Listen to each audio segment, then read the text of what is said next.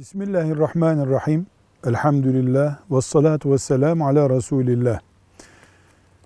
Müslümanca yaşamak isteyince görevlerimizden biri de Peygamber sallallahu aleyhi ve sellemin sünnetlerini yaşamaktır.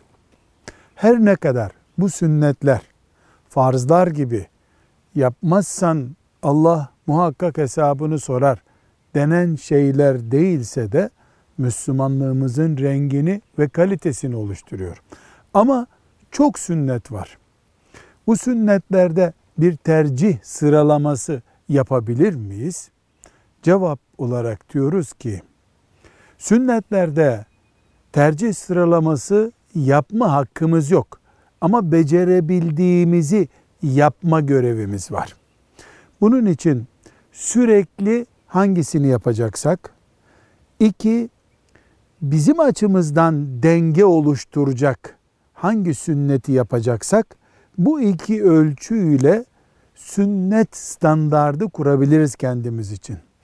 Sabah namazının sünneti, öğlen namazının sünneti zaten farzlarıyla beraber yapılıyor.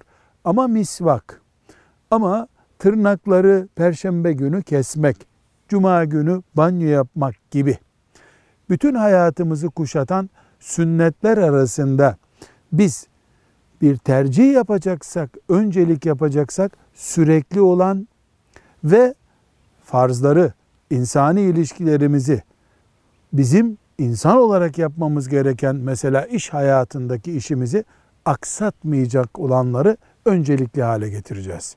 Velhamdülillahi Rabbil Alemin.